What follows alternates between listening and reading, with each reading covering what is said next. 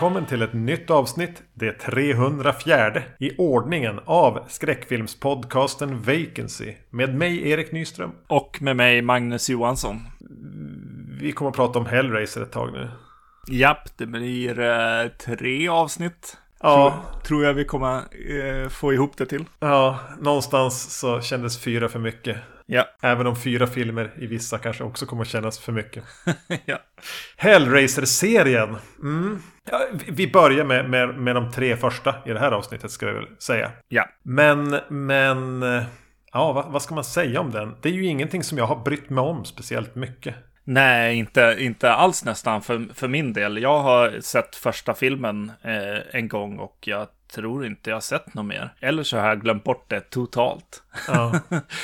Men, Ja, första har jag sett eh, en till tre gånger. Ja. Men den kom in ganska sent. ja, Eh, Jag har sett tvåan och jag tror att jag har sett trean också. Men jag minns i sådana fall ingenting. Sen kan jag ha sett någon av slaskuppföljarna. Möjligtvis. Men återigen, inget jag minns. nej. Jag vet inte riktigt varför Hellraiser aldrig letade sig in i de här skräckfilmerna vi hyrde. Nej, nej, precis. Nej, jag, jag, jag vet inte heller eh, varför det blev så. Och egentligen, alltså var, varför blev det inte ett intresse ens på den nivån? Alltså att, vad heter det, omslag och bara vara i hyrbutiken och titta liksom. Mm. Eh, Det, det, är det, det är det stora mysteriet på något sätt. Eh, Och även när jag ser filmerna, att så här, eller såg eh, första filmen, ska jag väl säga, i, jag vet inte när det kunde ha varit, i gymnasiet eller något. Ja, jag, jag, jag var nog senare på den än så. Ja, ja nej, jag, jag, jag, vet inte. Det är ett mysterium.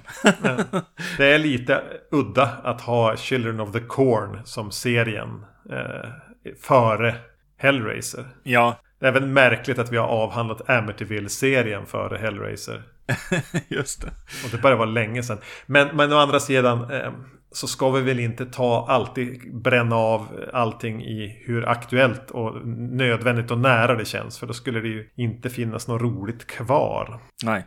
Ja, ska vi, ska vi bara hoppa in och så fortsätta det här samtalet med eh, filmerna i, med i leken så att säga. Eh, börja med Hellraiser från mm, 1987.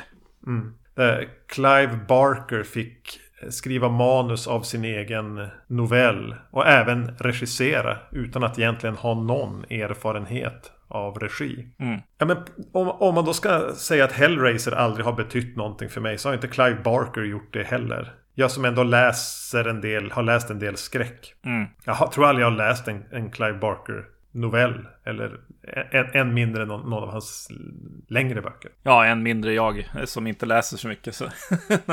Nej. Nej, precis. Ja, det är någonting. Någonting där. Eh, men eh, ja, han, han verkar ju ha haft en storhetstid helt klart. Alltså eh, när han lyckas få med sig så mycket folk liksom. Att bara, ja, det är jag som ska göra det här. Ja. Det blir bäst. yes. Var det framgångarna eh, eh, med Rawhead Rex kanske? Just det, just det. ja, jag vet inte. Men eh, ja, precis. Det lät, det lät lite grann som när jag, när jag tittade runt lite grann att den här Hell, eh, Hellbound Heart Ja. på ett sätt är, har med filmen att göra i sig. Att det är ett litet eh, konstprojekt eller vad man ska säga som, som skulle få film. Eller i alla fall en, ett hopp om en film. Att det skulle komma av det här. Och det verkar till och med som att de här för, två första filmerna är egentligen i produktion nästan samtidigt. Eh, det skrivs i alla fall eh, på manus till, till andra filmer medan första görs. Okej, ja det var mer Ja. än vad jag visste. Ja, jag, jag såg lite grann på extra material bara. på. Du har köpt den här eh, Arrow-boxen. Ja. Är den i, som är i form av eh, boxen? Jaha, nej, nej, nej. Den är mycket tunnare än så. Ja, för de, visst har de gjort en utgåva som är eh, designad Ja. som... Jag satt hela tiden när jag såg den och tänkte att, att, eh, att de bara sitter och försöker få upp sin nya Blu-ray-box. När de sitter och fipplar med den. Jag tänker att jag skulle sitta med den så också. Fan, öppna det här. Ja. Ja, alltså jag tänker att ni som lyssnar på det här har ganska god koll på Hellraiser. Bättre än vad vi har. Mm. Ehm, men den första filmen handlar om... Ja, det beror på vilken ände man väljer att börja, men jag kan väl bara beskriva lite slängigt om, om en otrohetsaffär, om att återskapa en död älskare medelst offer. Om en eh, mystisk eh, låda, puzzlebox, som verkar kunna vara en nyckel till helvetet. Och ja, Cenobiter och Pinhead och någon tjej i 20-årsåldern. Och... Mm. Jag, jag orkade inte förklara den tydligare än så. Vi kommer vi säkert ändå att komma in på när vi pratar vidare om den. Ja. Verkar Ja. jag slö och oengagerad? ja, lite grann. Ja. ja, men det kommer ordna sig. Så, mitt, mitt, största klurer, eh, klureri som jag har hållit på med, eller vad man ska säga när jag har sett filmen nu, är ju att så här, det här ska ju funka på, på mig. Jag ska vara intresserad. Det, det finns ett, ett, liksom ett, ett mörker, det finns musik som jag lyssnar på som kan liksom, eh, som ska dra in mig i den här typen av värld liksom. Jag Mm. har ju en, en, någon slags gotarbakgrund ändå i livet eh, någonstans. Men eh, det är någonting med eh, eh, själva eh, den här typen av njutning som de är ute efter tror jag, som inte riktigt spelar med mig. det jag har kommit fram till, om jag ska vara ärlig. Det här lite mer SNM liksom. Ja, och jag, jag blir så fundersam. Vi, kan, vi börjar väl prata om det då. Alltså hur, för, hur ställer sig filmen till det? ja, ja. ja, precis. Jo, men alltså det finns ju, ja, det är en bra fråga, ver- verkligen. För det, för det presenteras en liksom en ond farbror. Ja. Eh, som, som är den här Frank då. Eh, som eh, är den lite jobbiga i livet som de här har och dras med. Sin, hans bror ska flytta in i ett hus med sin fru och Frank har inte synts till på länge liksom, men huset är någon, någon, någon släkthus liksom. Så, så den här mannen har, eh, Larry, eh, har kommit på att han ska Nej, men vi flyttar in liksom. Och då när de kommer dit så är det så här eh, gamla äckliga matrester där och Eh, en madrass är ut, utslängd på golvet och eh, vi får se en liten inblick i att i Franks liv, liksom. Hans fotolåda eh, full, full med sex akter. Han har fotat sig själv med olika kvinnor. Ja, precis. Rätt, rätt eh, liksom. Ja, men lite så här halvbrutala eh, scenarion i, i de här fotona. Eh, och det är så här lite sluskigt och äckligt eh, kring, kring den här sängen också. Och så sen, ja, den, har, den, den är ju lite svår där kan jag tycka, filmen med, med vilka man ska börja liksom följa liksom. För det blir... Ja, den, den spretar ju åt olika håll. Men i, innan det här får vi den här vignetten med Frank som sitter och fipplar med den här boxen och det kommer kedjor ur, ur mörkret. Och vi får en ganska... Innan man knappt har hunnit sätta sig ner i, i, i soffan så har ju helt plötsligt så de här cenobiterna lite slött vandrar förbi. Den där vignetten i början känns så, alltså att de har inte haft tillräckligt med material eller att den var eh, någonting man, man nödgade fram för att visa ondskan eller eh, något, något, något med shock value tidigt i filmen. Men den, den, den, den, den känns hafsig och, och onödig. Hade det inte varit lite trevligare att få utforska filmen tillsammans med, med kanske Larry här eller, eller dottern, vad heter hon? Kirsty. Ja, intressant att jag börjar prata om den som om det var så. Ja, är du ju... valde att plocka bort den. Just det, precis. Jo, det hade det nog varit. Och det, det jag alltid minns från den, när när, när jag sätter på serien varje gång, det är hon Julie, visst heter hon så? Ja, Julia. Julia, hon som eh, frun i huset. Eller, s- Som är en styvmamma till Kirsty. Hennes mamma är död och pappa har gift om sig med Julia. Men ganska snabbt får vi ju förstå att Julia har haft en affär med, med Frank. Mm. Eh, men det är någonting med, med den karaktären eller med skådespelerskan som är så ruggigt ocharmigt. Ja, Eh, och jag vet inte om det är bra eller dåligt. Ja precis. Kliar i kroppen på mig när hon är med. Ja, men det är väl det här liksom. Vem följer vi? Och det är ju Ja. hon, hon och Frank får ju mest tid liksom. Så det är ju ondingarna liksom som vi får följa. Mm. Eh, även om hon, hon får göra en liten resa där till så här ska jag eller ska jag inte ta den här, det här steget? Och det är jobbigt liksom på ett sätt, men också inte på något sätt. Mm. jag vet inte. Men de får ju absolut mest tid och eh, kärlek liksom. Eh, för att, vad heter det, mannen är ju meningen, alltså Larry är ju meningen att vara en riktig jäkla torrboll också liksom. Ja. Som, som, eh, ja precis, som då betyder att den här relationen som, de har, som hon har haft med, med Frank kanske rättfärdigas på ett sätt. Känns det nästan som att filmen vill, eller? ja, men alltså det, det jag tänkt blir, blir lite, det, det som blir konstigt för mig är ju med, med Andrew, heter han så? Andrew Robinson som spelar Larry. Ja. Att jag, jag, jag, är van att se han i skurkroller. Visst, han, han är skurken i första Die Hard, inte Die Hard utan uh, Dirty Harry-filmen. Ja. Eh, och han är även med i någon annan film där de är ute i skogen och någon är en mördare. Med Sidney Poitier. Att ja. han har ju ett klassiskt psykopatutseende. Som jag tycker limmar ganska illa med den här torrbollen han ska vara. Lite helylle torrbollen. Mm. Att jag är inte säker på om han är rätt i rollen. Nej. Och jag vet inte om hon är det heller. Claire Higgins. Just för att jag... Hon var bara så ocharmig.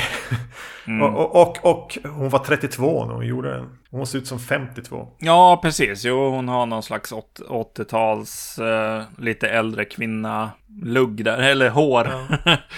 eh, som de justerar till andra filmer faktiskt. Alltså när man börjar tänka också att så här, ja, det, det börjar bli mer och mer folk som inte är bra i roller. Då kan det ju börja bli att det är regi också som som inte är kanske på topp här. Ja, inte personregin, definitivt inte. Sen är ju den här filmen ett brittisk-amerikanskt mischmasch. Mm. Jag blir aldrig klok på var den ska föreställa sig utspelas. Jag tror att den, den är ju inspelad i England. Ja. Och vissa är ju... Hon, Claire Higgins, är väldigt brittisk. Mm. Andra skådisar är det, men har dubbats. Mm. Eh, och vissa av de scenerna utomhus är ju uppenbarligen England. Ja, precis. Men de adresserar det aldrig. Så den får den här mischmasch-känslan gör ändå att, den får lite så Eurotrash-vibbar. Det känns lite italienskt. Ja, exakt. Det är ju där, där, där den får eh, sin charm liksom. När det verkligen kommer till den känslan där jag kan lullas in liksom i, i, i den Euro-horror-genren liksom. Men eh, ja, Alltså jag, jag, minns så tydligt att när, när jag såg den här första gången så kändes det så väldigt mycket så här TV1000 runt midnatt. Alltså lite så här scenerna mellan eh, sex i porrfilmer liksom. Ja. det, det, det, det, var min stora liksom takeaway från den här. Att säga bara, nej men det här är ju bara eh, mjukporr på något sätt. När jag såg den första gången. Och jag ser varför. Jag ser liksom Frank stå i regnet i dörren och, och sådär. Allt jag tror att mycket av por porrkänslan kommer väl just från den skådisen. ja, exakt. Men också ljussättning som är bara all over the place. Ibland är det så här ganska schysst mörkt. Men ofta är det bara en stor lampa som lyser på allting samtidigt. Ja. Liksom. Jo, det är lite så här Faulty Towers ljussättning. Ja, precis. Och sen personregin då på det, liksom. Hur, hur folk pratar och hur eh, sto stolpigt det känns. jag, jag, förstår varför jag tänkte så, i alla fall. ja, det är ju inte så att det är speciellt mycket sex i den ändå. Nej, nej, nej, precis. Utan det är mer att den här lite amatöriga känslan. Att så här, jo men det är en scen med lite story, men det är egentligen inte cinematiskt. Nej, den, den förlorar sig väl lite grann i det som ska vara något slags drama, thriller element. Mm. Eh, men samtidigt tyck, tror jag att det där spåren skulle jag kunna gilla. Alltså det är flera filmer igen det här också, eller flera idéer igen. Mm. Det är bara synd att det inte är så väl genomfört. Men just delen med att återuppliva en älskare på vinden med hjälp av att mörda andra män. Lite, till en början lite motvilligt men sen allt lättare. Liksom att hon förleds in i det här destruktiva mörkret. Det hade inte varit så dumt.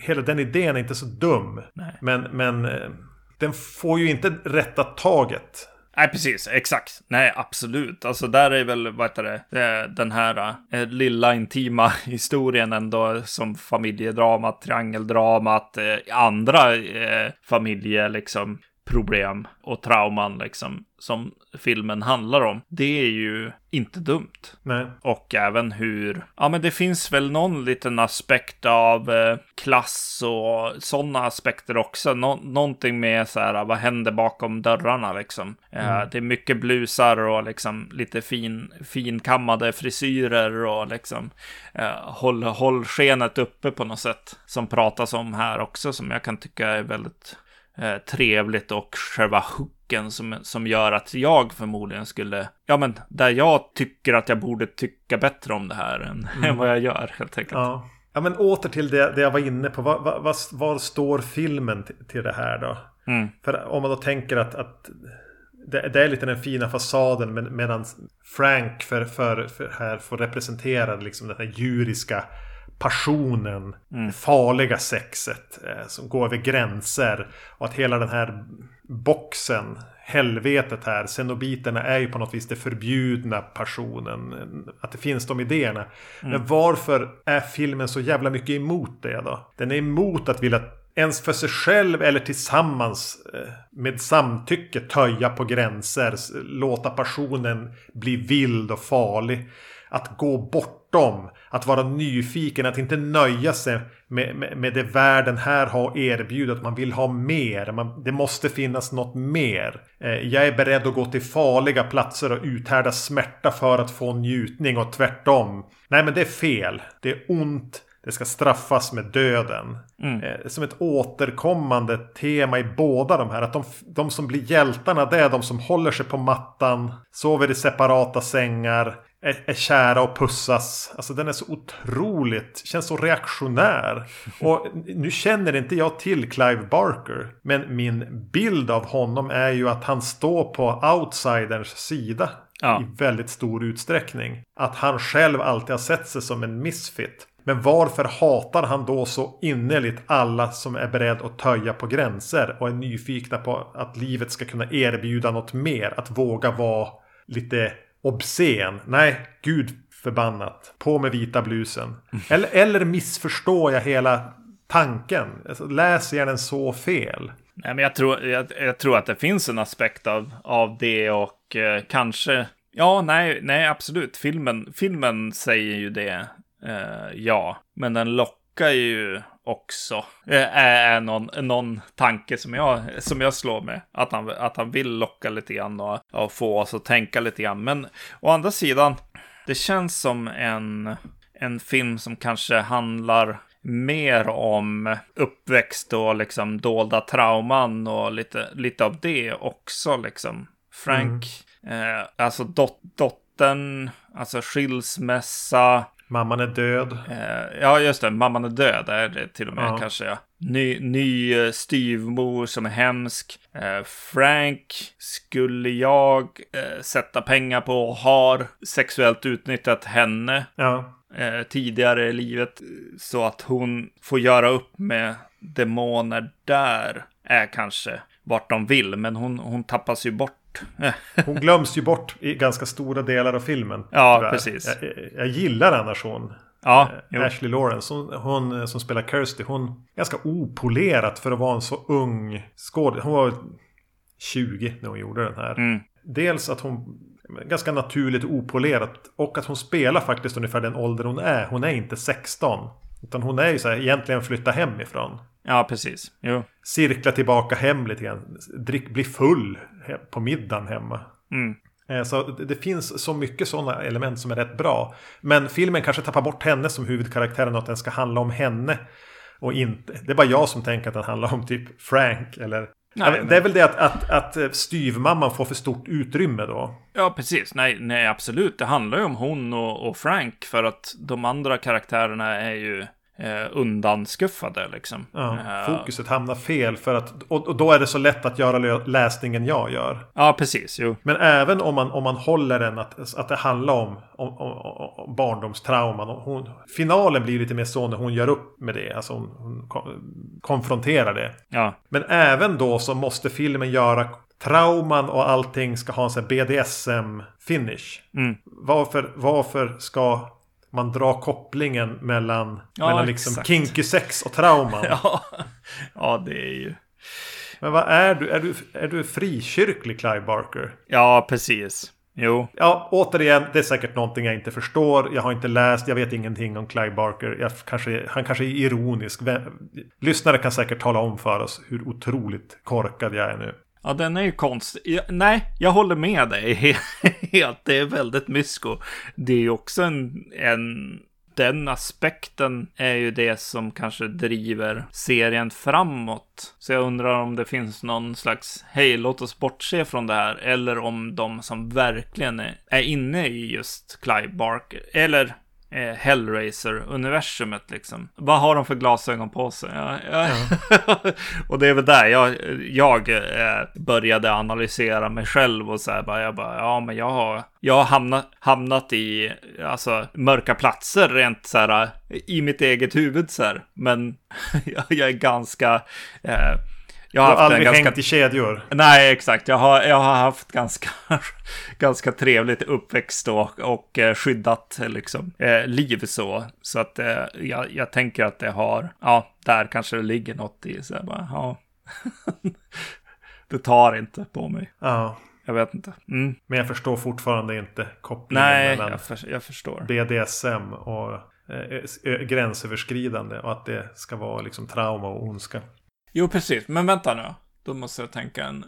Finns det en till loop där? Så här. Be careful what you wish for. Det är ju en wishmaster, eller vad, vad, ska man säga, en, en ande i flaskan som historia här också. Jo. Fast den, ja, den understryker ju din tes eh, egentligen. Att så här. Håll det på mattan. Håll det på mattan eller se, se upp för rikedom. Det kan göra dig, ja, ja, vad nu en ande i flaskan skulle vara, den önskan liksom. Ja. It will turn against you liksom. Och den aspekten här blir ju Ja, lite konstig kanske. Ja. ja, du har rätt. Att den blir väldigt så här, hålla i bibeln och liksom så. Händerna ja. på täcket. Händerna på täcket, ja. Men eh, därmed inte sagt att jag inte tycker det är lite kul när hon släpar hem män och slår ihjäl dem med en hammare och matar det här slabbrot till eh, återfödande lik på vinden.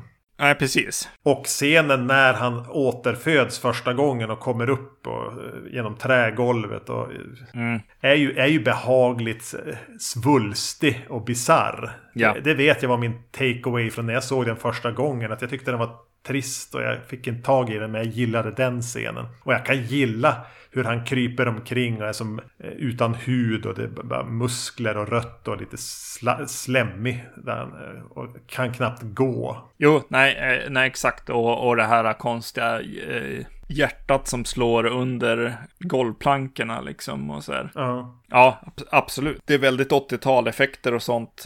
Mycket geggamoja och så. Men det är ju rätt det är ju väldigt charmigt också. Alltså de är ju inte 100% realistiska. Men de får som en egen... De, de hänger ihop på något vis. Det blir en... Ja men han ska se ut sådär. Ja. Eh, utan hud. Och det, det blir en egen få ett eget uttryck. Nej, jag tycker det också. Ja, precis. Jo, men lite så här att den är, att den är intimt drama, men också svult, svulstig på samma gång. Liksom. Det, är en, ja. det är en uppenbarlig stor worldbuilding här på något ja. sätt. som eh, får, får eh, li, lite utrymme här i, i en liten historia. Sen är den ju inte utan små glimtar av faktiskt inspirerade bra scener. Jag nämnde återfödelsen där när kommer upp i trägolvet på vinden. Mm. Men även så har, har Kirsty här en mardröm. När hon kommer in i ett rum och det snöar fjädrar. Och det ligger någon på en brits i en vit svepning. Och det bara, bara liket börjar blöda.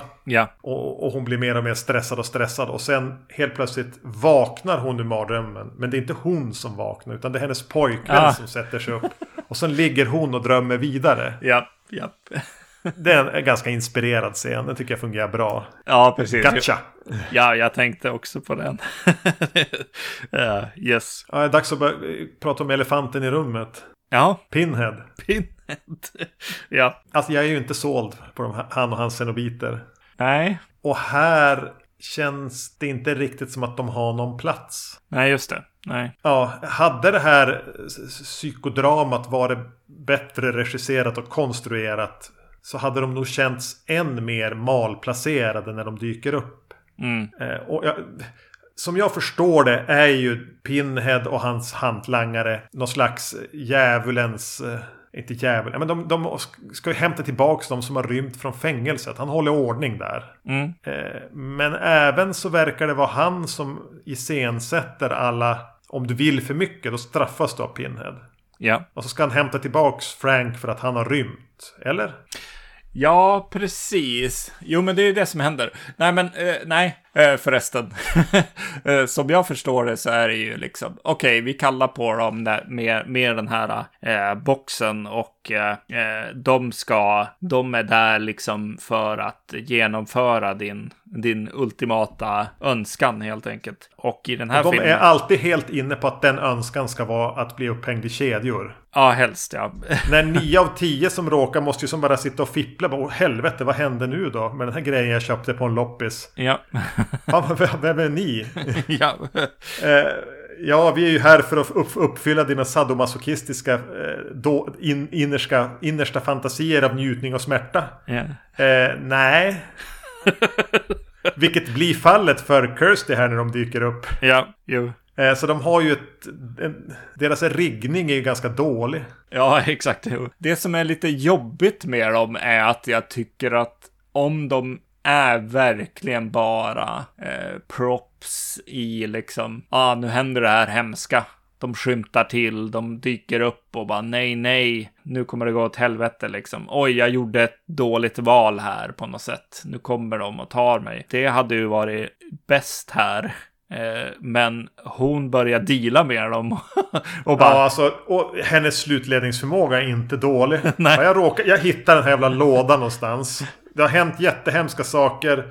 Jag tror att min eh, zombie, en återfödd version av min farbror som är hemsk finns på vinden. Och jag är jätteorolig för min pappa. Och... Mm. Men jag hittar den här lådan som jag sitter och fingrar på när jag mår dåligt. Ja. Och så kommer fram tre demoner. Ja. och då förstår jag ju naturligtvis att de demonerna vill ju åt min onkel. Ja. Så då förhandlar jag med dem. Ja. Alltså hon är smart den här tjejen. hon är snabb, snabb och smart ja. Yes. Ja, snabbtänkt. Och eh, även tänker att de här demonerna som kommer ut ur väggen, de, de kan man förhandla med. Ja, det är en som är inte snabbtänkt och smart. Det är Pinhead. det, det, är en känsla jag får.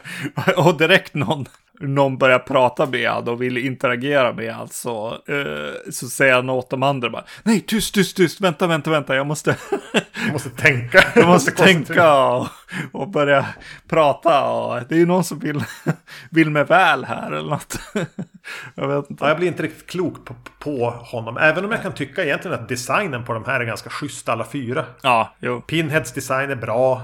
Eh, Jag gillar väl mest han med tänderna. Ja, Eller hon även den där degiga med solglasögon och även kvinnan. Ja. Eh, det är ju bra design på dem. Men ja, jag förstår inte dem heller riktigt. Nej, och ha inte så mycket dialog med dem. Utan låt dem komma in och bara säga någon one-liner högst liksom. Och sen slita det i stycken. Han har trubbiga one-liners här också, Pinhead. Ja, ja.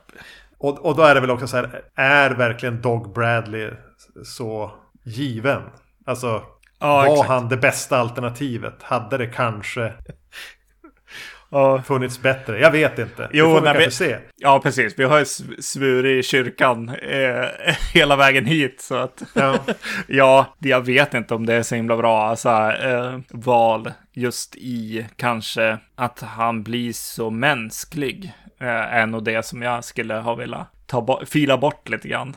Han är som bara en, en person i slutändan, om man börjar prata med han. Mm. Eh, om han bara får komma in och, och säga att han ska, ska slit, slita ens själ i stycken eller vad det nu kan vara liksom. Då, då funkar det. Men om man väl börjar prata med honom så är han faktiskt riktigt trevlig. Ja, exakt. ja.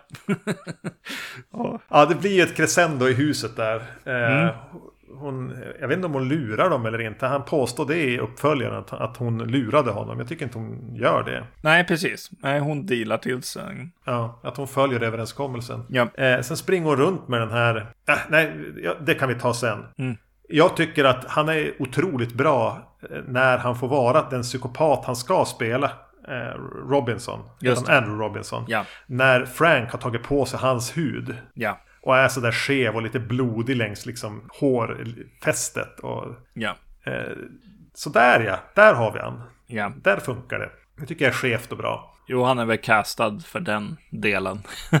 ja. Fungerade sämre innan. Ja. Men då, då är han knappt med känns det som. Mm. Ja, Cenobiterna kommer dit, hittar Frank, sliter han i stycken med sina kedjor som de gör. Mm. Och sen så är det ju de som lurar henne, visst? För de är inte nöjda när de har slitit han i stycken, utan de ska ju ha henne också. Just det. Ja. Eh, men då kommer hon på att hon kan springa runt med den här eh, lådan och eh, skjuta blixtar på dem så de skickas tillbaks till helvetet. Ja. Det är ingen bra scen. Nej, nej.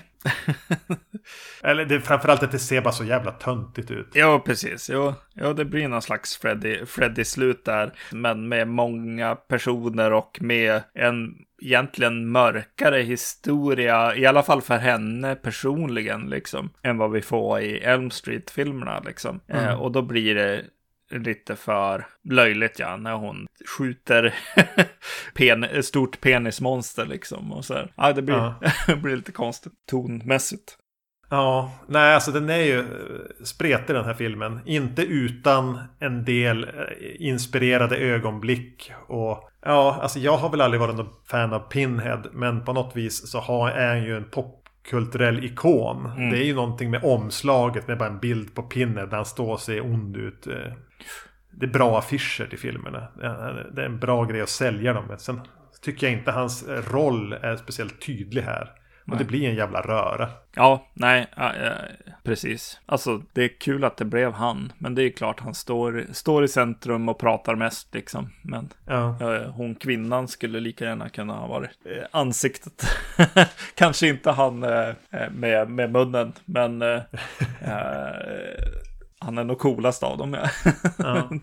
Men jag skulle bli mest rädd om, om han kom in i mitt hus. japp, japp. Skulle inte vilja röra igen. Nej. Ja, ska vi gå till Hellbound, Hellraiser 2. Yes, från 88. En eh, vacancy-favorit har regisserat den här. Tony Randall. Yes. Han har även gjort Tix, Ja. som jag pratade om. Och Amityville, It's about time. Yes. Mycket bra. Och eh, här är väl den som har tagit över liksom eh, det, det kreativa är väl egentligen manusförfattaren som är Peter Atkins heter han och han har skrivit både tvåan och trean. Ja. Den, den fortsätter fokusera på Kirsty så Ashley Lawrence är tillbaka. Känns som att hon, alltså hon gick från inspelningarna var klara på Hellraiser och fortsatte här. Det känns som att hon har på sig samma kläder. Eh, Det är inte så att hon är, har på sig någon peruk för att hon råkar klippa sig eller någonting. Mm. Hon eh, är nu på psyket. Mm. Ingen tror väl henne riktigt. Men ö- överläkaren på psyk, psyke, dårhuset eh,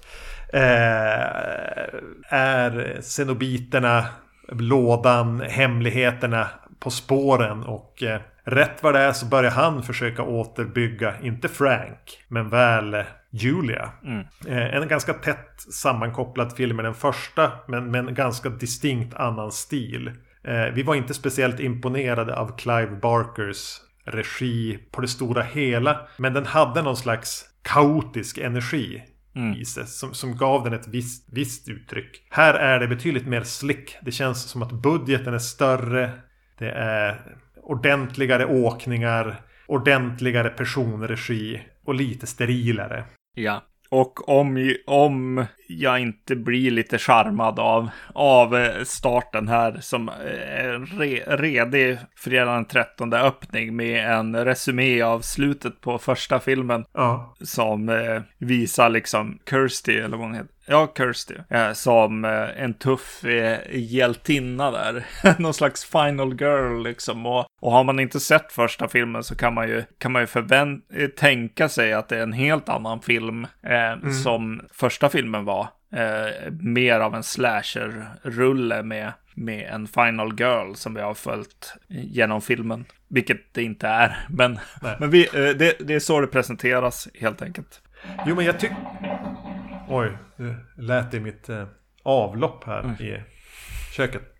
Men det blir skapa stämning. Jo men jag är ganska charmad av inledningen på, på filmen. Jag håller med. Det känns ganska tryggt och lovande. Det, det, det är lite stadigare hand. Jag tänker men det här kanske kan kompensera för, för Clive Barkers lite bristande kunnande. Att det är någon som mer, mer utbildad regissör. Eh, den, vart, vart ska den ta idén? Jag tycker den här doktorn som kommer in är ganska välspelad. Mm.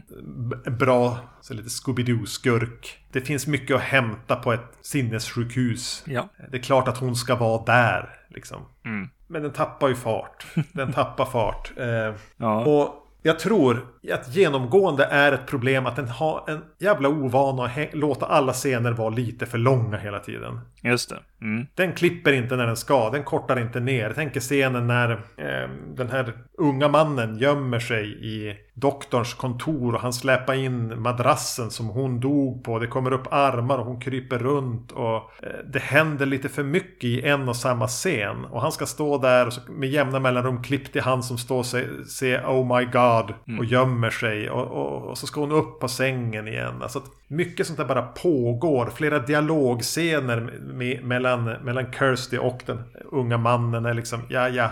Och så klipper vi och så går vi vidare. Att den är lite... Mm. Saknar mag... Jag saknar känslan för när man ska gå vidare. När man, filmen måste få ett driv. Och jag tycker den här ganska snabbt, snabbt börjar rulla. Ja, eh, det kan jag nog hålla med om. Alltså, det var, det, var, det var en väldigt annorlunda känsla när jag började se den här filmen. För det var, den öppnar liksom likadant och så sen så är det någon man som, någon äventyrare som ska öppna, öppna boxen och helt plötsligt eh, börjar känna att så här, ja, är det där Doug Bradley eller? Ja. bara, ja, ja, det var det. Och så sen att den så snabbt går in i hi- historien med att så här, bara vara en fortsättning. Det, det fanns en, en charm i det på något sätt. Att så här, ja, jag var, eh, det kommer någon detektiv och intervjuar henne och säger, eh, jag var i din farsas hus som har en väldigt konstig klippning sen till någon beatcop som är, är på i huset då. Eh, vilket man tror då är, är en flashback, men det är inte det. Äh, det är väldigt konstigt. Men äh, det är en, det är det här, någon slags tydlighet i att bara vara en skräckfilm som jag går, eh, går in i och tycker är ganska charmigt så här. Och, eh, vad heter hon, Christie, är en, en helt okej okay skräckfilmshuvudroll också. Ja, det är hon. Ja, som, som kunde vara med i alltså en Elm Street eller en, en Fredag den 13 ti- eh, film vid, vid tidpunkten och, och gjort no, nog bra av ett jobb helt enkelt. Ja, det, det är något kul i det, men jag, jag tycker att det, det är intressant att du tog upp den här gardinscenen, för det är den största, den största konstigaste liksom, scenen med tid, hur lång tid den tar. Och att så här, ja men den här personen är ju en, han är polis va? Till och med. Nej, han är läkare också. Och gömmer sig för sin, liksom, chef. Mm. Och jäklar vad länge han gör det.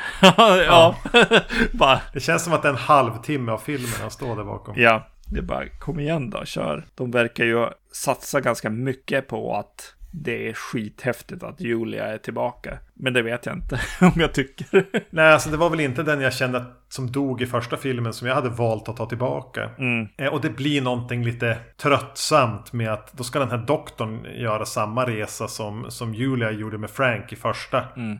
Det är till och med så att tvångsmässigt måste hon vara i i ett vindsrum. Ja, just det. Mm. He hemma hos honom va? Jo. Mm. Eh, och istället för att det är lite mörkt och murrigt där uppe, han kryper runt i skuggorna så är det fan skarp industribelysning hela tiden. Hon är knallröd. Mm. Det är tydligt att de har satsat på en annan, här, mer klinisk, steril, visuell look. Men ja, jag vet inte om den är suverän. Och jag, jag, är lite, jag blir bara lite less. Var vi tvungna att, att åter... Alltså, är det det som är Hellraiser? Är det att återuppliva någon genom att döda andra? Mm. Jag vet inte, kanske kommer tillbaka sen i serien. Att det är som en grej som funkar i det universumet. Att har man blivit dödad av xenobiterna, har man blivit söndersliten av kedjorna, så går det alltid att få tillbaka det om du häller blod. Ja, precis. Särskilt om den här då är liksom byggd ganska tight in på den andra filmen och med liksom executive producer Clive Parker också. Vad är liksom symboliken eller det viktiga med att eh, komma tillbaks från helvetet eller vad man ska säga, bygga upp sig igen med de här blodet. För det förstår inte jag vikten av i världsbygget. Nej, och det, ja. Det är ju inte viktigt i tredje delen. Men där är det inte mycket som är viktigt. Men dit kan vi komma. det jag också tycker att den gör bra tvåan. Den, den slänger in lagom mycket nya karaktärer. Mm. Onda doktorn. eh, De byter väl ut pojkvännen i förra mot den här nya lä- läkaren som får ta, vara en liten stand-in. Mm. Den här, jag valde att kalla hon för den autistiska tjejen på psyket. Tonåringen som är bra på att lägga pussel. Ja. Eh, ja men det är klart att hon ska vara med. Mm. Lagom mycket ny energi. Ja, det är trevligt. Den, den känns... eh, ja, det är någonting med så här... Ja, men du sa det. Lite, lite mer bara straightforward på något sätt. eh, eh och eh, det känns som att effekter ofta är bättre filmade och sådär. Fast sen så är de också lite mer bekväma. Det är lättare att ta på sig det här sminket och det är Ja. lite, lite gjort av proffs. Eh, det är inte lika hem, hembakat liksom. Nej, kaoset är ju inte där. Nej. Det hade jag väl saknat. Eller hade jag väl saknat. Det hade jag behövt. Ja, eh, precis. Ja, men det, det är lite så här. Äh, Jag vet inte om det här blir korrekt, så, men det, det blir lite så här äh, Stuart Gordon-aktigt. Alltså när, när det känns lite italienskt. Men det är också amerikanska proffs som, som, som gör det här på något sätt. Ja. Eh, så, och det blir också eh, på samma sätt som Sto- eh, Stuart Gordons filmer. Liksom. Det blir så här skräckmys fast med väldigt låga stakes. Liksom. Det, det, det är inget och ingen som spelar direkt någon roll. Inte för mig i alla fall. Eh, det är väldigt få som jag egentligen bryr mig om samtidigt som jag får arketypen Final Girl. Ja, arketypen liksom någon som hon vill rädda eller nästan blir en eh, surrogatsyster eller mamma till liksom. Men ja, det är inga höga stakes egentligen här. Och vet du vad det påminner mig väldigt, väldigt mycket om? Nej. Phantasm. Ja, precis. Jo, men Phantasm-serien har, har definitivt eh, liksom finns här i filmen. Alltså, eh, bara det här eh, öppningen med eh, Doug Bradley och vi, vi ska... Det, det är liksom Fantasen, vad, vad blev det? Fyra eller någonting. När man börjar eh, så här bara, ja men ska vi visa någonting om det som hände förut och sådär. Ja, det, det är väldigt charmigt på det, på det viset ja.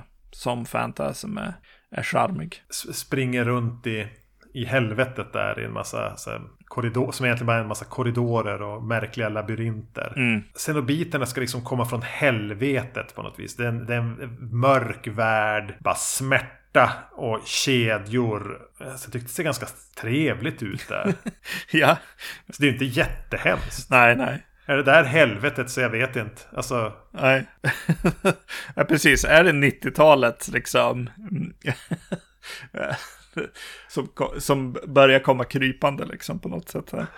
Ja, ingenting är farligt. nej, inget är farligt. Nej, precis. Jag öppnar en öl här. Men doktorn verkar ju som ha velat till helvetet för att nå sin fulla potential. Han är ju som en, eh, en Pokémon som evolvar när han hamnar där. Mm. För han blir någon slags eh, ormmonster som svävar. Jag vet inte hur man ska beskriva han. Nej, alltså en sån här karaktär kan jag tycka att man ska ha i eh, en Hellraiser-film. I alla, i, alla- I alla fall efter att ha sett tre stycken. Ja. Någon som verkligen vill.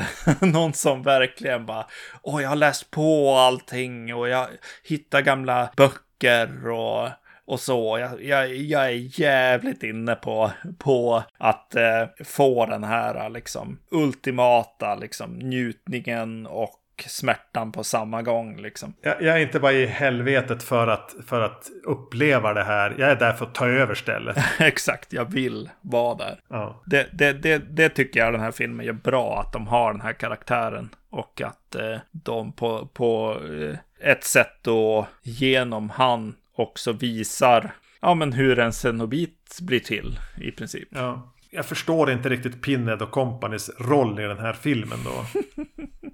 Nej, De verk, står verkligen och tittar på vid sidlinjen. ja, Eh, de kommer in och säger lite saker. Naturligtvis lyckas eh, Kirsty deala och övertala dem igen till någonting. mm, Eh, och sen blir det då en slags konfrontation mellan Doktor Cenobiten och eh, Pinhead och hans Cenobiter. mm. Där väl Kirsty har liksom lyckats övertala dem att det är han som är den onda. Ja, Ni är typ goda fast äh, onda fast coola. Eller jag vet inte. Och eh, De har inte en chans. Nej. De, Pinhead kastar iväg två kedjor på honom som han Ja. skakar av sig. Och sen slaktar han Pinhead och alla xenobiter. Mm. De får stryk av en rookie. Hur kunde, han, hur kunde de bli ansedda som så coola och balla? Vad har, vad har Pinhead gjort i två filmer här? Ja, exakt. Nej, men det, det är det som gör mig eh, förundrad egentligen. För, eh, men det är en förutfattad mening, I guess. Eh, kanske från eh, Fredag 13 serien och, och Elm Street-serien. Att så här, för att eh, publiken Ja, men publiken börjar heja på dem på något sätt. Men den här serien kanske är lite mer går in på, på hur känns det liksom? hur, hur, hur är det att vara liksom eh, lite mörk i själen liksom? Eh, och att, att få se de här onda väsena faktiskt förstå att en gång var jag faktiskt lite mänsklig också. Att det fann, finns någonting i det kanske. Men mina förväntningar är ju en helt annan Ja. vad det brukar vara i såna här filmer på något sätt. Eh, utan jag blir så här, nej, varför blir, försvagar de dem liksom hela tiden? ja. Men, eh, Och, och när de är så snudd på menlösa och eh, klena. mm, Så är det ju nästan att de inte riktigt har en funktion i varken första eller andra filmen. Nej, precis. Men det ligger väl kanske någonting i då att så här, alltså som jag förstår det när jag har sett de här två filmerna är ju att de har ju öppnat boxen och verkligen gått in för det största målet på något sätt här, att bli de här liksom. Och det finns kanske, kanske en heja öppnade anden i flaskan lurade mig Mm. del av att behöva utföra de här uppgifterna också. jag vet inte. Men ja, Ja, men de som då fram utmålas som ganska stora rövhattar i livet, alltså Frank och Julia. mm, De blir inte xenobiter. nej, Men doktorn ja, blir det. just det. Mm. Julia och Frank blev bara slitna i stycken. Möjligtvis att de blev ett, en hjärtliknande tingest under några golvplankor som väntade på att få blod droppat på sig. Mm. Men doktorn blev inte det. Nej, precis. Pinhead och, Pinhead och han med tänderna och de blev xenobiter. Var det för att de var... Ja. Ja, exakt. Nej, jag förstår, jag förstår inte logiken i, i, i det här. Men det kanske man inte ska göra. Det, det kanske inte är viktigt. Jag kanske letar efter en symbolik som inte finns. Ja, nej. nej, men precis. Nej, men så så är det. Det är väldigt svårt att, att förstå liksom hur det, hur det funkar på något sätt där. Och varför det blir annorlunda och sådär. Det är lite fantasm-logik. Ja, precis. Jo, jo sant. Vad, vad, vad kändes häftigt nu då? Mm. alltså, de visar ju någon slags eh, gud, Leva Leviathan, Ja, som dyker upp där i helvetet. Någonting från min egna pe personliga liv som jag tycker, tycker att den här filmen nu gör väldigt bra. som eh, är kul, i alla fall för mig personligen. Eh, det är eh, att eh, jag gillar att eh, Leviathan hade svart ljus. Eh, som, som eh, en, eh, det, var, det var som en fyr typ, eh, som snurrade Mm, mm. runt och så eh, lyste den med negativt ljus i det vita så att säga. Och eh, det här ble- blev väldigt personligt för mig, men en, en präst vid något tillfälle i så här konfaläger, av någon anledning var jag på det. och eh, då prästen som höll i den försökte liksom referera till varför Gud eh, finns och att Gud är ljus. Och då pratade han specifikt om att så här, det finns inget som skapar mörker egentligen. Utan det finns bara ljus. Eh, och eh, han pratade om att så här, eh, han var väldigt specifik med att så här, jag tänkte till exempel en ficklampa liksom. Den lyser ju liksom. Men det finns ju inga svarta liksom eh, som tar bort ljus. Så därför finns Gud. ja, han hade inte sett den här. Alltså. jag tror inte han hade du, sett den. inte, du har inte hört talas om Leviathan? Nej, exakt. Men jag tyckte det var väldigt roligt att se. eh, För jag bara, japp, den här borde han se. Det finns visst saker som skapar mörker. Och Gud finns därför inte. Men det gör Leviathan Ja. och Pinhead. Exakt. Ja, alltså i slutändan så blir det ju lite så här mysig fantasy action skräck då. Eh, alltså den gör väl ingenting den här filmen heller.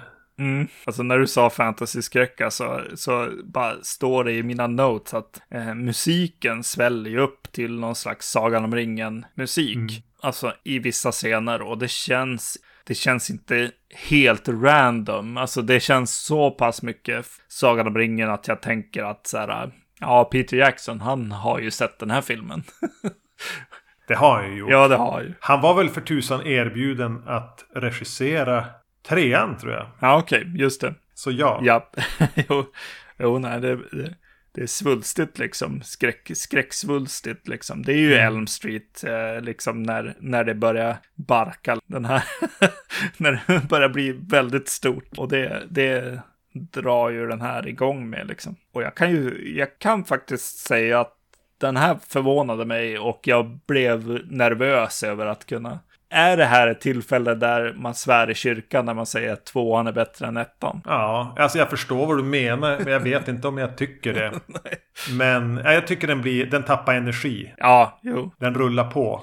Och eh, jag är otroligt besviken på eh, helvetet. Mm. Jag vill inte att det ska se ut som någonting jag kan hitta på Hemnet. Nej, precis. Jag tror att, eh, att eh, Hellraiser vill jag mer ifrån. Alltså originalfilmen. Jag vill att den ska vara bättre än ja. så här. Då blir den här skräckfilmslunken, fantasm-filmen liksom rätt eh, charmig för mig. Ja. Det blir så här bara, ja, ja, här kan jag sitta och käka mina chips och bara vara med. Ja, man är ju aldrig otrygg. Nej, nej, nej, verkligen inte. Det är inget som spelar någon roll överhuvudtaget. Det finns en tredje del också som väl också gick på bio. Mm. Den heter Hellraiser 3, Hell on Earth. Från eh, eh, 92. Ja. Anthony Hickox har regisserat. Mm. Och han har gjort de här eh, Waxwork filmerna. Ja. Ett och två. Och en del annat såklart. Ja, precis. Skräckfilmsregissör. Eh, samma manusförfattare, Peter eh, Atkins här. Mm. Jag tycker att inledningen med en vy är det väl över, det, det brukar vara Manhattan. Mm. Och ganska fin musik. Alltså, känns lite stor, alltså som en 90-tals påkostad thriller eller någonting. Det, jag gillar musiken, Hellraiser, Hell on Earth. Jag tänker att eh, kanske ska vi få lite mer så här sofistikerade inslag. Det ska vara lite storstad. Helvetet i den här lådan ska som på något vis komma på jorden. Det ska bli kedjor och... Eh, fast med en lite så här sofistikerad Roman Polanski-ton. ja. Det, någonstans där, de för, förväntningarna får jag av det här introt. Eh, snyggt intro. Väldigt enkelt och försiktigt. Men mm. eh, jag hinner bli lite eh, pepp när jag ser det. Ja. Sen känns det som att vi tittar på eh, Amityville 5. ja.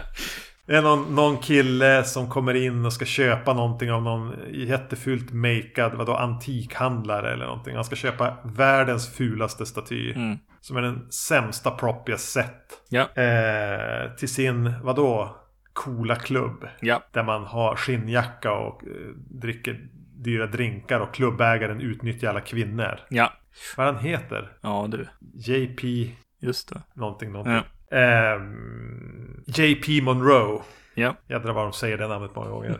och det känns direkt till video. Ja. Plastigt. Och eh, jag kände direkt att det här är inte, kroka inte ihop med den andra filmen. Utan det här känns nödgat. Det är, eh, ja men vi är i Amityville från del 4 och framåt. Territorier. Ja, precis. Ja, alltså när, när du bara pratar nu så det, det som, som jag tänkte mest på liksom, eh, och nu, nu pratar vi inte om scen för scen egentligen, utan eh, just hur den är byggd och så här, ja, 90-talet här. Jag tänker mycket på de här, eh, hur inspirerade eh, svenska rollspel var av Hellraiser. Eh, det skulle, eh, och även, eh, även amerikanska liksom, eh, pen and paper rollspel liksom. Det var kult och det var så här, vad heter de, Vampire the Masquerade. Eh, det skulle vara liksom läderkläder, det skulle vara vampyrer, go goth eh, och eh, eller alternativa människor i klubbmiljö liksom. Ja. Det, det känns som ett försök att göra, nästan som en tv, eh, tv-spelsfilm. I alla fall som de var då. Att det, det är mer, mer, vad heter den, eh, Mortal Kombat eller någonting. Eh, Hellraiser som vi ser på. Ja, nej den, är, den, den känns... Om jag upplevde att tvåan kände man att det fanns en större budget. Eller det kändes så i alla Ja. fall. Så här, så här har de tagit ifrån dem all budget. Ja, och det här konstiga kampen som var med i tvåan då. När Cenobiterna eh, bara eh, dog och fastnade på en av de här konstiga pinnarna som de har, eller stockarna liksom. Ja, Blocken. det snurrade blocket. Ja, precis. Eh, som då nu har liksom stelnat på något vis och blivit ett konstverk. Det är, ja det är rätt billigt liksom. eh, och eh, det blir ju inte bättre sen när, när Doug Bradley, när, Står inne i det där. när, när Pinhead hela tiden bara får sticka ut huvudet genom en vägg. Lite är så här whack-a-mole-känsla. Man vill slå honom i ansiktet med en klubba. Ja, precis. Eller så här, ja, det är så här, ja, ska vi ta ett kort så här? Ska du vara, du, du kan vara Emil i Lönneberga om du tittar ut genom det här hålet här. Och sen att huvudet är lite lågt ner på den. Så jag får hela tiden känslan av att Dog Bradley står på knä in i den där också. Ja. Eh, alltså det...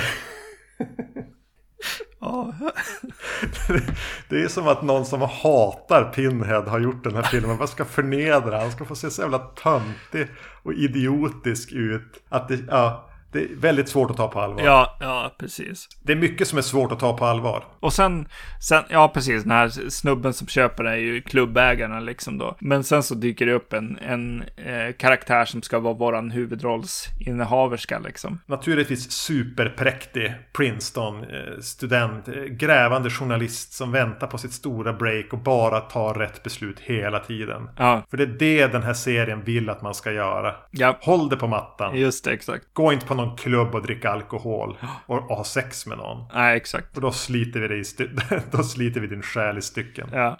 Och Usch. hennes lilla så här tra... lilla, förlåt.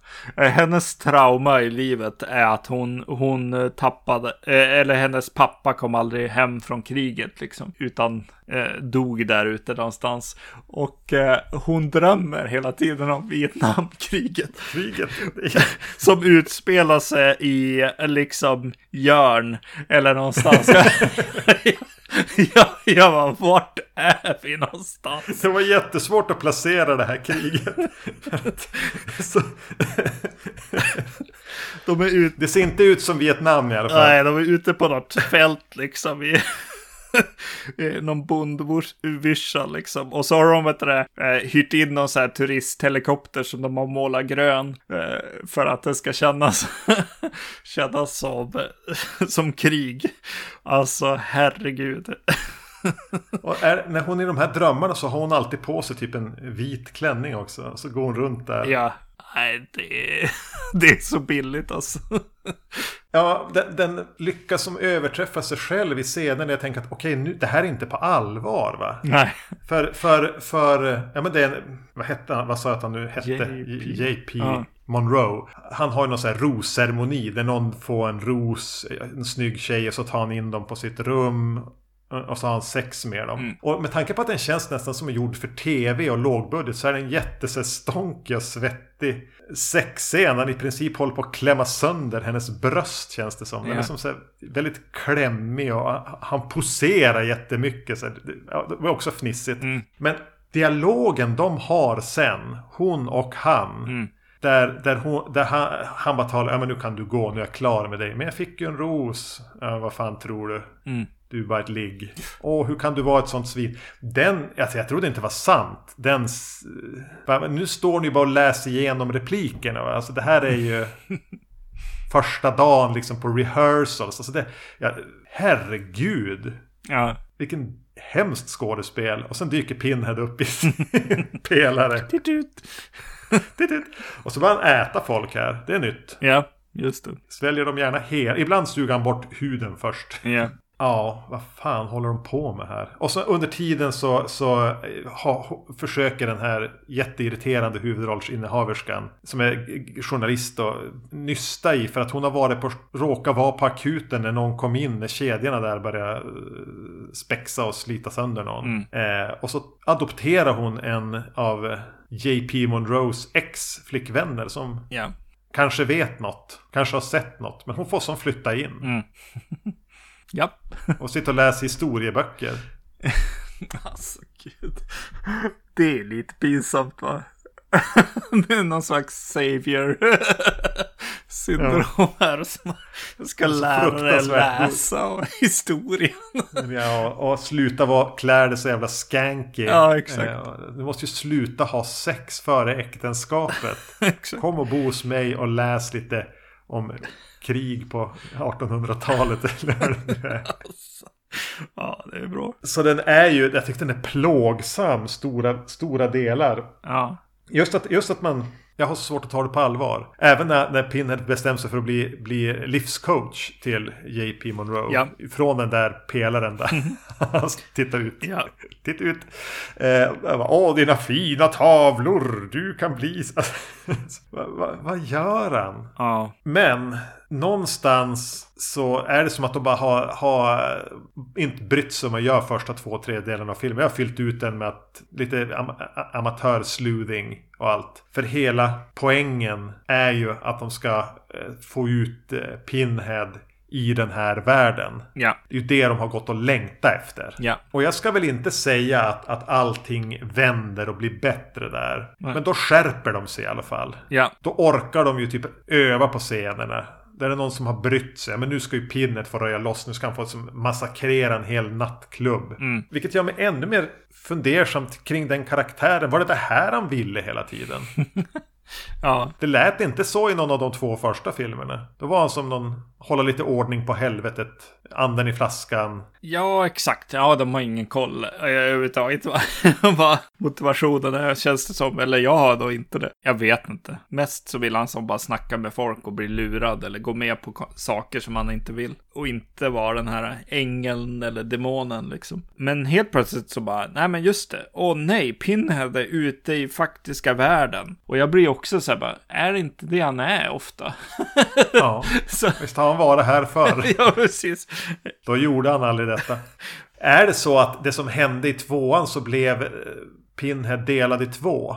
Är det det de försöker säga? Ja, just det. Att den här Elliot-karaktären som vi fick fått lära känna spelad av Dog, Dog Bradley. Mm. Han ser så vanvettigt snäll ut. Elliot Spencer, det, det kan man ju lägga på minnet om man ska spela Hellraiser Trivial Pursuit sen någon gång. Ja. yes. Han, att han som har delats i två och att när de åt, när han sätter ihop dem igen så blir det liksom den Pinhead vi, Den Pinhead som tas ut i världen och bara slaktar är, är bara ondska. Just det. Mm. Och han är bara god. Men den Pinhead vi fick träffa var 50-50 av de här två. Ja, precis. Jo, jo, det är verkligen Pinheads mänskliga sida eh, versus ondsk, ondskan i han. Och det är ju ondskan som släpps lös, ja, precis. Jo. Ja, jag vet inte om det är en sån intressant karaktär att hålla på och dela upp i två. Mm. Men att det kan...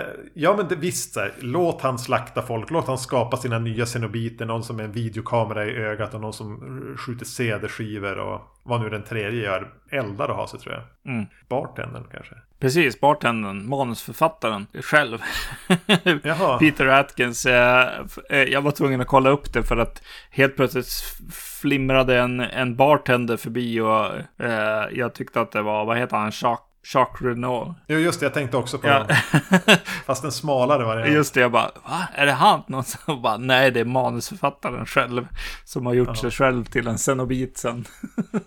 Först, ja, jag, vill, jag vill bara säga det om Dog Bradleys eh, mänskliga karaktär här. att Först tänkte jag bara, men alltså har han bara börjat tjata att han vill vara med i filmerna utan makeup också? Mm. Har, har han så här, jag gör inte det här om inte jag har i kontraktet att jag även ska få vara osminkad så att jag kan bygga min karriär. Det gick väl inte jättebra. Nej. Men, men det verkar ju kanske ändå så att de har en tanke med att han ska vara mänsklig. Mm. Därmed inte sagt att den tanken inte föddes ur Dog Bradleys krav att eh, vara med osminkad. Just det. Men nu gissar jag bara. Det var bara, jag fick bara den känslan. Jag har hört, hört någon historia om att Doug Bradley någon gång sa att så här, ja men det stod mellan att spela Pinhead i första filmen eller han som kommer med madrassen och att han hade övervägt att spela madrassmannen för att då hade han ju synts eh, och eh, kunde göra karriär och visa upp att han hade varit med i en film. Ja. Så uh, du kanske inte är helt ute och cyklar. Nej, precis. Ja, jag vet inte. Alltså som, som någon slags, hur ska vi lösa det här problemet?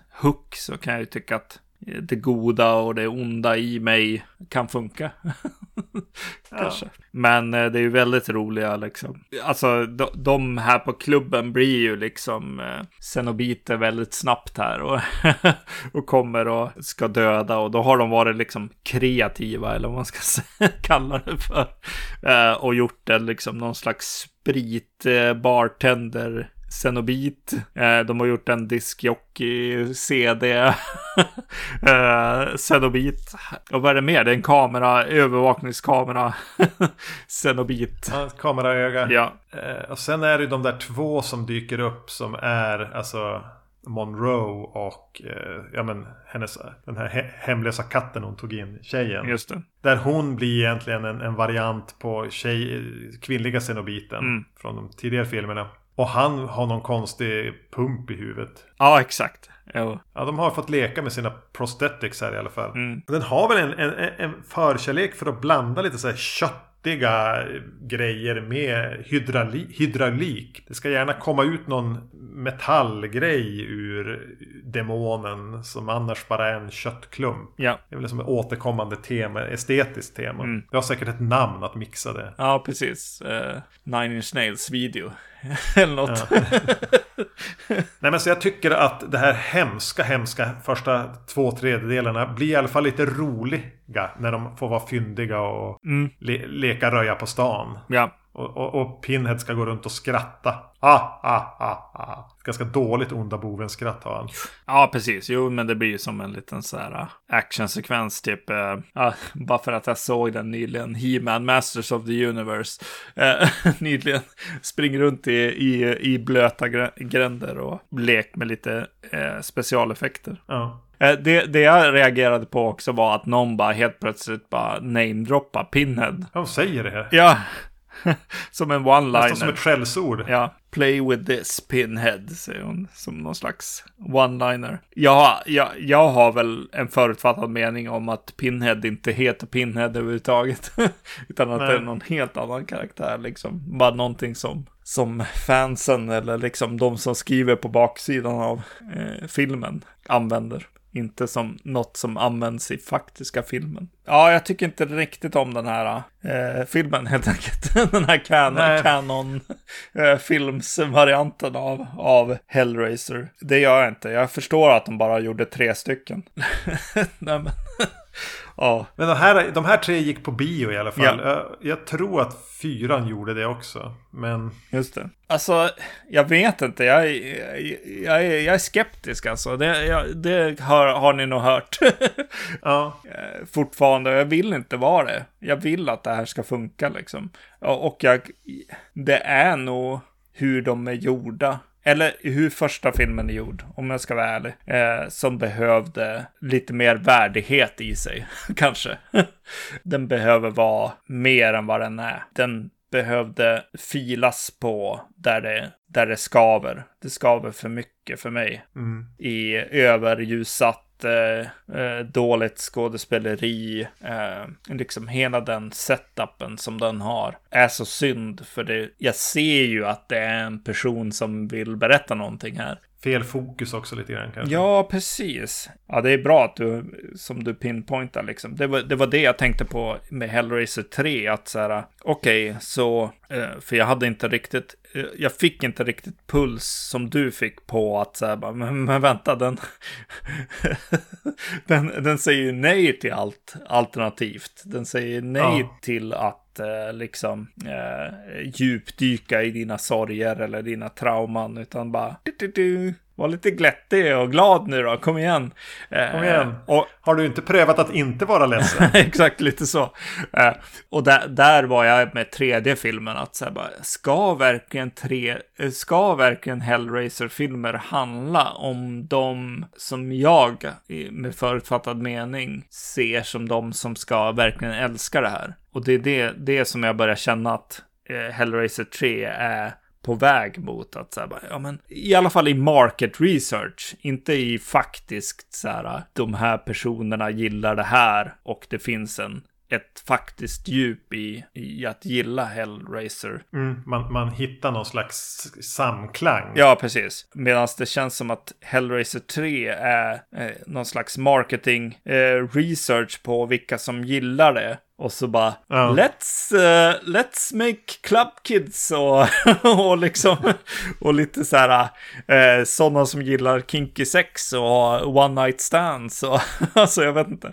Sånt annat avskum. Ja, och jag vet inte om det ska handla om sådana. Jag tänker att det kanske ska handla om föräldrarna till, till de som eh, känner ett utanförskap eller ett, ett mörker i sig. Liksom. Det ska handla om så här, för mina föräldrar förstår mig inte och jag vill se mina föräldrar visa sina mörka sidor eller falla i, eller slitas i stycken helt enkelt. Kanske. ja. ja. ja, nej, alltså jag är ju inte såld på det här. Mm. Och jag tror ju tyvärr att vi har det bäst, just ja, sett det bästa. Ja, men det har vi nog gjort. Enda, enda lilla glimten av hopp som jag har är att de andra är bara skräckfilmer. Ja. Det, det, är väl det lilla hoppet som jag har kvar. Eh, som, som andra filmen börjar kännas som att, ja men det var ju en skräckfilm med en regissör som kan kan göra det. liksom. Jo, men på samma sätt som vissa av Children of the Corn-filmerna nästan känns som andra skräckfilmsmanus där man bara har kastat in lite majs och något spökbarn möjligtvis. Eh, så tänker jag att det här att kommer vara något liknande, ett par av dem i alla fall, fast sen dyker kommer Pinhead in och säger några saker och så fortsätter den. Och så kommer han tillbaka och, och kast, sliter någon i stycken med kedjor. Ja. Det är väl min förhoppning och att däremellan kan det vara någon så här tredje klassens halvslappt regisserade lågbudgetskräckfilmer bara. Utan, utan någonting mer. Ja, precis. Det är väl bara det att det är väldigt, väldigt många av dem kvar. yes. Ja. Vi ska alltså igenom sju sådana innan vi kommer till eh, den här rebooten eller vad det nu var som kom i fjol. Just det. Ja, det är en jag inte ens har fått tag på. Som någon, någon när jag frågade så här bara, men varför finns inte just den här släppt? Vad heter den? Deader eller vad den heter? Ja, Hellraiser Deader. Ja, och då svaret jag fick var typ, jaha, var det den de spelade in i Rumänien för eh, tusen dollar? eller hundra dollar eller vad ja, fy fan. Ja. ja. ja. men det blir kul. Jag har, jag har den på min, jag köpte en, en, en DVD, så Hellraiser sex filmer samling för inga pengar. Ja. Och där är den med. Ja, det är bra. Ja, eh, hoppas att ni är lika taggade som vi är på att fortsätta denna resa in i helvetet. Ja. Med kedjor och boxar och eh, cenobiter och moraliska värden. Alla, alltså alla... alla kommentarer, lägg dem i, i face, eh, på Facebook-gruppen alltså. För att eh, jag, jag tänker mig att eh, jag, eller jag i alla fall, har svurit i kyrkan en hel del här. Jag vill gärna, för, om någon kan förklara, eh, om det är så att de här filmerna inte är väldigt eh, konservativa. Ja, just det. Mm, mm. Förklara för mig var, på vilket sätt de inte är det. Just det. Mm. Ja, men då ses, det hörs vi nästa gång helt enkelt. Det gör vi. Ha det bra. Tack för att ni lyssnade. Hej. Hej.